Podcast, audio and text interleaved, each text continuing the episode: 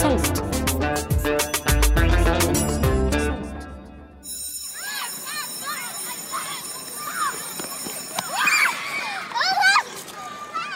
عشان نفهم الاقتصاد العالمي خلينا نرجع لأول تجربة اقتصادية كلنا مرينا فيها. مقصف المدرسة. نتخيل الطلاب بيطلعوا فرصة أو فسحة على الساحة. كلهم بدهم يشتروا أكل وشرب. هذا اللي بسموه طلب. مقابلهم المقصف اللي عنده مناقيش وشيبس وعصير وهذا اسمه العرض. نفترض الكل معهم مصروف ثابت قيمته دينار واحد وكل فرصة الطلاب بيشتروا بهالدينار منقوشة بنص وعصير بنص. المقصف بيجيب المناقيش على عدد الطلاب وببيعهم كلهم يوميا. هيك في توازن بين الطلب من الطلاب والعرض من المقصف. بس شو بيصير لو غيرنا جزء من المعادلة؟ لو على سبيل المثال زاد مصروف الطلاب لدينار ونص بدهم يصيروا يدللوا حالهم ويشتروا منقوشتين بدل الوحدة. بالتالي الطلب زاد على المقصف والمقصف ما بيقدر يجيب ضعف عدد المناقيش مرة واحدة. وهذا معناه إنه المنقوشة رح يزيد سعرها ورح تصير دينار بدل النص. عشان يرجع التوازن بدنا نزيد مصروف الطلاب. بس بعدها بصيروا بدهم يشتروا أشياء أكتر. وبرجع الطلب يزيد على العرض. وبتستمر الدوامة نفسها لحد ما يصير في توازن. هذا شرح كثير مبسط لمبدأ العرض والطلب. على مثال مقصف طلاب. بإمكانكم تتخيلوا لأي مدى الموضوع ممكن يكبر لو نزيد عليه شوية تعقيدات. مثلا لو ارتفعت أسعار الزعتر عالميا. أو الطلاب زاد عددهم. أو صارت جائحة وسكرت المدرسة كلها. أكيد مخكم رح يتفجر زي ما عم بصير معي من غير شر.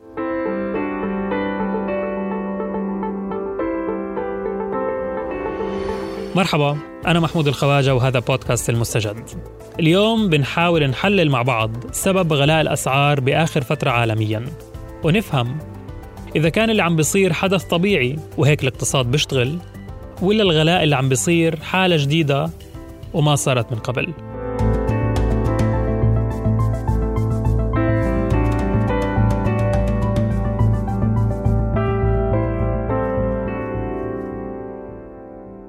الأسعار بشكل عام من الطبيعي إنها ترتفع سنة عن سنة بسبب مبدأ التضخم.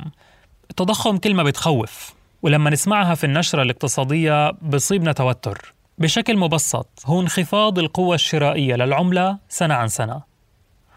ولأنه كثير منا صايمين كل الأمثلة المستخدمة حتكون حوالين الأكل. قبل عشر سنوات كان الدينار في الأردن مثلا يشتري 100 حبة فلافل. بس اليوم بيشتري لك 60 حبة وفي الغالب السنة الجاي رح يشتري أقل. وعلى قولة الحجات المصاري ببطل فيها بركة. يعني بشكل مبسط أكثر التضخم هو ارتفاع الأسعار. طيب ليش هذا إشي طبيعي؟ وشو الفائدة من إنه الأسعار تزيد؟ لأنه العملة زادت قوتها وبركتها. هذا معناه إنه الأسعار رح تنزل ولما الأسعار تنزل بنزل معها الطلب. يعني لو الدينار صار يشتري لك 200 حبة فلافل أنت رح تصرف أقل على الفلافل. بالتالي صاحب مطعم الفلافل ما رح يكبر محله. والمستثمرين في قطاع الفلافل رح يهربوا وممكن بعدها تقل جودة الفلافل وتصير تبطل تشتري فلافل ويسكر المطعم. ومن وين بدك تجيب سندويشات فلافل للسحور بعدها؟ هو حدا بتسحر فلافل. عشان هيك الاقتصاديين بيشوفوا إنه الأسعار تزيد سنة عن سنة هو إشي صحي إذا كانت الزيادة بمستوى طبيعي. بس في آخر ثلاث سنوات التضخم ما كان طبيعي في أغلب العالم. Yeah, so that's the highest reading. That 8.5% is the highest reading since we've seen on year-over-year headline inflation since uh, December of 19... هاي السنة في أمريكا التضخم ارتفع على 8% بأعلى مستوى من 40 سنة وهو مفروض يكون في حدود 2% سنويا طيب ليش بزيد التضخم؟ التضخم بزيد لثلاث أسباب في تضخم بلت إن يعني نتيجة طبيعية للنظام الاقتصادي. منه وفي وهذا بصير مع زيادات الرواتب كل سنة على سبيل المثال.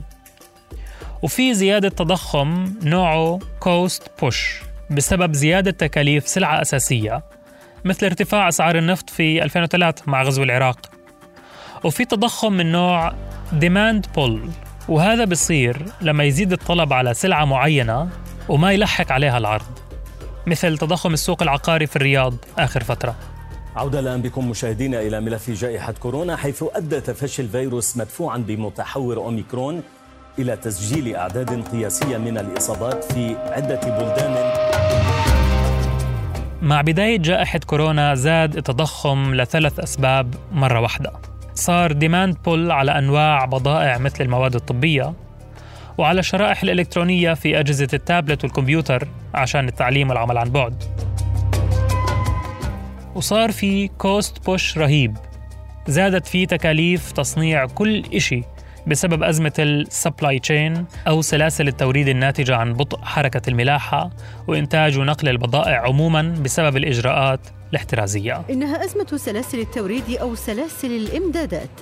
يعني آه، لا زالت المشكلة موجودة مشكلة سلاسل التوريد. تضغط أزمة سلاسل التوريد أكثر فأكثر على الاقتصاد العالمي وعلى الكثير من الدول.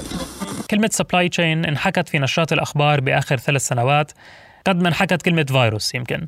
سلاسل الإمداد بشكل مختصر هي الجهات اللي بمر فيها المنتج من مواد أولية حتى يوصل للمستهلك. وبتنقسم لثلاث جهات رئيسية. تأمين المواد الأولية بعدها تصنيع هاي المواد إلى المنتج وأخيرا الجهة المسؤولة عن نقل المنتج إلى المستهلك. واسمها سلاسل لأنه أي خلل في جهة منها بعطل توصيل المنتج للمستهلك. وكورونا سببت مشكلة في الجهة الأخيرة من سلاسل الإمداد اللي هي التوصيل وبالأخص سفن الشحن giant container ship is blocking the Suez Canal, one of the world's busiest waterways. The route is vital for the movement of everything from oil to consumer goods. كلنا بنتذكر أخبار سفينة إيفر جرين اللي أغلقت قناة السويس أو على الأقل النكت وال memes اللي طلعت عليها إيفر جرين عملت أزمة في حركة الشحن أكبر من أزمة السوق في ليلة العيد وحتى بعد ما مرت السفينة على خير وهدأت بال. ظلت تبعات الأزمة موجودة لفترة طويلة. يمكن تستغربوا زيي لما تعرفوا أنه أثر إيفر جرين على أزمة الشحن وسلاسل الإمداد ما بنحسب مقارنة بالمشكلة الأساسية اللي هي حاويات الشحن نفسها. آه المشكلة الأساسية في البوكسات الحديد اللي بينقلوا فيها البضائع. صار في نقص عالمي بحاويات الشحن. شو اللي صار في الحاويات؟ وين راحوا بعد كورونا؟ طيب لما بدأت الجائحة في 2020 كل الأسواق والحركات التجارية وقفت أولهم الصين. بس كان في سفن اوريدي طالعة في البحر لما الصين قررت تسكر. عشان أصحاب شركات الشحن يخففوا خسائرهم من كورونا تركوا حاوياتهم في الموانئ الغربية ورجعوا فاضيين على الصين. لأنه ما في بضاعة يحملوها من هناك ومنه بخففوا وزن وصرف بنزين. اللي زاد الطين بلة لما الصين فتحت مصانعها في الصيف.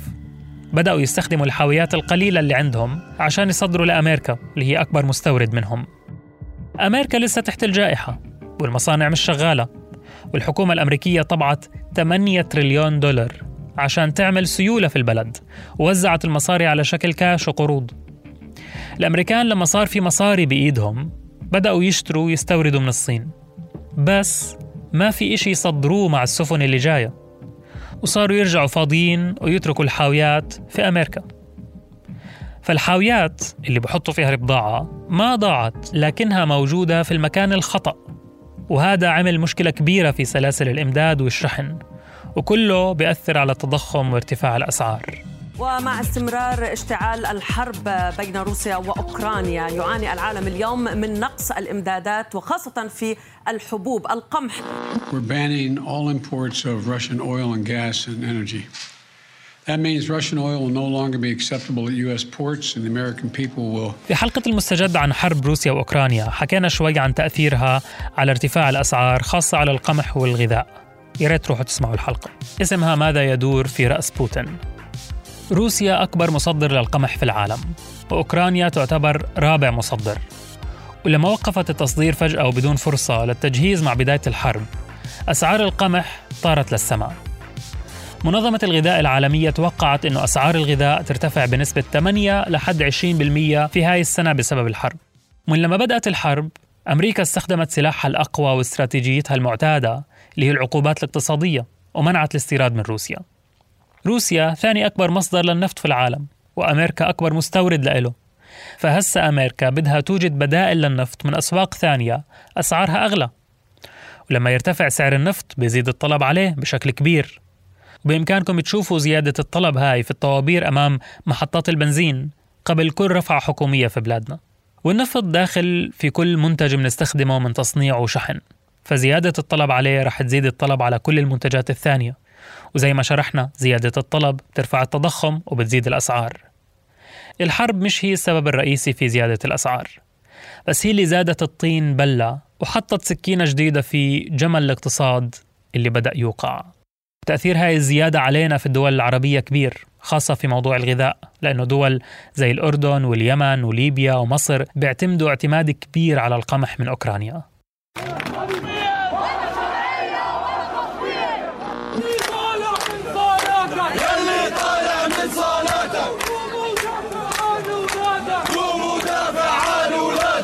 مر أكثر من عشر سنوات على الربيع العربي. الشاب التونسي البوعزيزي نزل وأحرق نفسه في الشارع بعد سنوات من القمع والضغط. اشتعلت معه المظاهرات في كل بلد عربي. البوعزيزي ما حرق نفسه لأنه كان بده حقه في التصويت أو تمثيله سياسيا. كان بكل بساطة بده أكل يومه اللي مش قادر يأمنه. والناس نزلت تطالب بالتغيير والحرية والعدالة لكن المطلب الأول فوقهم كان العيش أو الخبز. بالفترة اللي قبل الربيع العربي سنة 2010 ارتفعت أسعار المواد الغذائية في الدول العربية بشكل كبير ووصل مؤشر الغذاء في منظمة الغذاء العالمية ل 131 نقطة في بداية 2011 كانت الظروف السياسية مختلفة بين الدول العربية لكن ارتفاع أسعار القمح والغذاء كانت العامل المشترك بينهم. اليوم الوضع أسوأ بكثير. مؤشر الغذاء وصل ل 159 نقطة ومنظمة الغذاء تتوقع أن الأسعار بتزيد بشكل أكبر في الأيام الجاية وهذا شيء غير مبشر للأسف خاصة أن البلدان العربية لسه بتتعافى من كورونا من الأزمات الاقتصادية اللي نزلت عليها في آخر ثلاث سنوات. كيف بدنا نعالج الوضع؟ بدنا نعالجه نقلل الخسائر نقلل الخسائر على الناس. نعم. إذا ما عملنا شيء الخسائر حتكون أكبر بكثير المقطع مش من رئيس شركة أعلنت إفلاسها وبيحاول يعتذر من المستثمرين. هاد صوت سعادة الشامي نائب رئيس الحكومة اللبناني. بيحكي عن إفلاس الدولة مؤخرا. بدنا نواجه الناس بالحقيقة، الحقيقة إنه نحن قديش في عندنا نحن ودائع بالعملات الأجنبية بالقطاع المصرفي بلبنان. كل الناس بيعرفوا ما في عندنا بين مصرف لبنان والمصارف التجارية ومع الذهب بيطلع لنا ما في عندنا أكثر من 30 35 مليار دولار. ما فيك أنت تفتحها بشكل بهالشكل هذا لحتى كل الناس يسحبوا مصرياتهم لأنه خلص بيخرب البلد. فإذا خلينا نواجه الحقيقة. خزينة الدولة في لبنان تقريبا صارت فاضية وما في كاش يدعم الليرة اللبنانية. وطبعا الحل بالنسبة للحكومة كان جيبة المواطن. على الشعب الفقير مثل هي خمس أيام نحن 1000 ليرة منفوختين على بيتنا. مين مين بيعطيك؟ نحن شعب عايش لحاله بوادي لحال والدولة لحال. ما في أي أي رئيس حكومة عم تحكيني. أي رئيس حكومة. أي خطة إنقاذ عملوها للشعب هذا أي خطة كهرباء عملوها للشعب هذا بس شاطرين بالضرايب وفرض ضرايب وفرض غرامات وفرض TVA. شو بدهم بعد؟ إعلان نائب رئيس الحكومة سعادة الشامي إفلاس الدولة اللبنانية أربك السلطة التي لم يصدر عنها أي موقف أو توضيح أو محاولات نفي لهذا الواقع حتى. كل ذلك لأن أركان السلطة يتشاركون بالتآمر على الشعب اللبناني لسلبه ما تبقى من ودائعه في المصرف المركزي. وأدق دليل على ذلك تأكيد نائب رئيس الحكومة أن الخسائر الناجمة عن الإفلاس سيتحمل المودعون نسبة مئوية منها. بيقولوا الدولة ما معها مصاري والبنوك ما معه مصاري. مين بقي معه مصاري؟ آه، المواطن. المواطن معه مصاري على الورق. أكثر واحد خسر هو المواطن. فإذا بدنا نقيم هالخسارات كلها من الودائع. وهذه الخطة التعافي هي استهدفت المودع كل حلول الدولة عم تستهدف المودع لأنه المودع هو أضعف حلقة. اللبنانيين عم يشدوا الأحزمة ويربطوا على حالهم من زمان وسنة عن سنة الليرة بتنزل والكهرباء وضعها من سيء لأسوأ. فأكيد كل هاي الضغوطات ما رح تنتهي على خير. في الشارع اللبناني الكل عم بيستنى الانتخابات النيابية الجاية وشايفين إنها النقطة المفصلية في السياسة ولازم بعدها يكون تغيير وإلا الشارع رح ينفجر. واصل الجنيه المصري هبوطه إذ سجل نحو 18 جنيها و50 قرشا. لبنان أكثر الدول العربية اللي بتعاني من الأزمة المالية والتضخم اللي بيصير لكنها مش الوحيدة. المخرج الوحيد لمصر هو القروض من البنك الدولي. وفي آخر ست سنوات مصر أخذت ثلاث قروض. مرة بعد تعويم الجنيه في 2016 وفي أزمة الكورونا واليوم. القروض من البنك الدولي ما بتيجي ببلاش طبعا. فيش إشي ببلاش غير العمى والطراش هذا معناه إنه الجنيه رح تنزل قيمته أكثر. الناس ناموا في مصر والدولار سعره 15 جنيه وصحيوا عليه سعره 18 جنيه. حكينا على الموضوع في حلقة سابقة. والتضخم في شهر ثلاث وصل 12% مقابل 4% السنة الماضية. وهذا رفع أسعار الأغذية قبل شهر رمضان اللي بيزيد فيه الطلب أصلا. وفوق كل هذا السياح من روسيا وأوكرانيا اللي ثلث سياحة مصر معتمدة عليهم. هم وقمحهم بطلوا يوصلوا مصر. النهاردة أعلى سعر لطن قمح من سنين. أنت بقى ممكن بقى طبعا بتجيب من فرنسا وبتجيب من خزخستان وبتجيب من أمريكا بتجيب من دول أخرى. هنا بقى الناس عندنا في مصر يبتدوا يقلبوا الحكاية. هل الحاجات دي مكملة؟ هل ده كذا؟ هل ده مش عارف إيه؟ أنت عندك ربع السياح اللي بيجولك من أوكرانيا. الربع ده مثلا هتعوضه ممكن يتعوض من الألمان من الإنجليز هل الروس مكملين يجوا فاللي أنا بس بحاول أقول لحضرتك إنه مفيش حاجة بعيدة لأنه ناس يقول لك إيه؟ يقول لك يا راجل دول بقى ده بوتين ده بقى هو بقى والأمريكان عملوا له فخ مش عارف إيه وإحنا من لا ما مفيش حاجة اسمها إحنا مالنا. لأنه القمح أعلى سعر في 13 سنة. ده العيش إحنا بناكل عيش. على فكرة الروس بياكلوا بطاطس. يعني في دول كتيرة في دول بتاكل رز إنما أنت بلد العيش. في الأيام الجاية وبعد ما يخلص مخزون القمح في مصر ويزيد سعره عالميا الحكومة حتكون في موقف صعب كثير. وفي تخوف عند الدولة إنه هتافات عيش حرية رح ترجع على الشارع مرة تانية ممكن بشكل أكبر من سنة 2011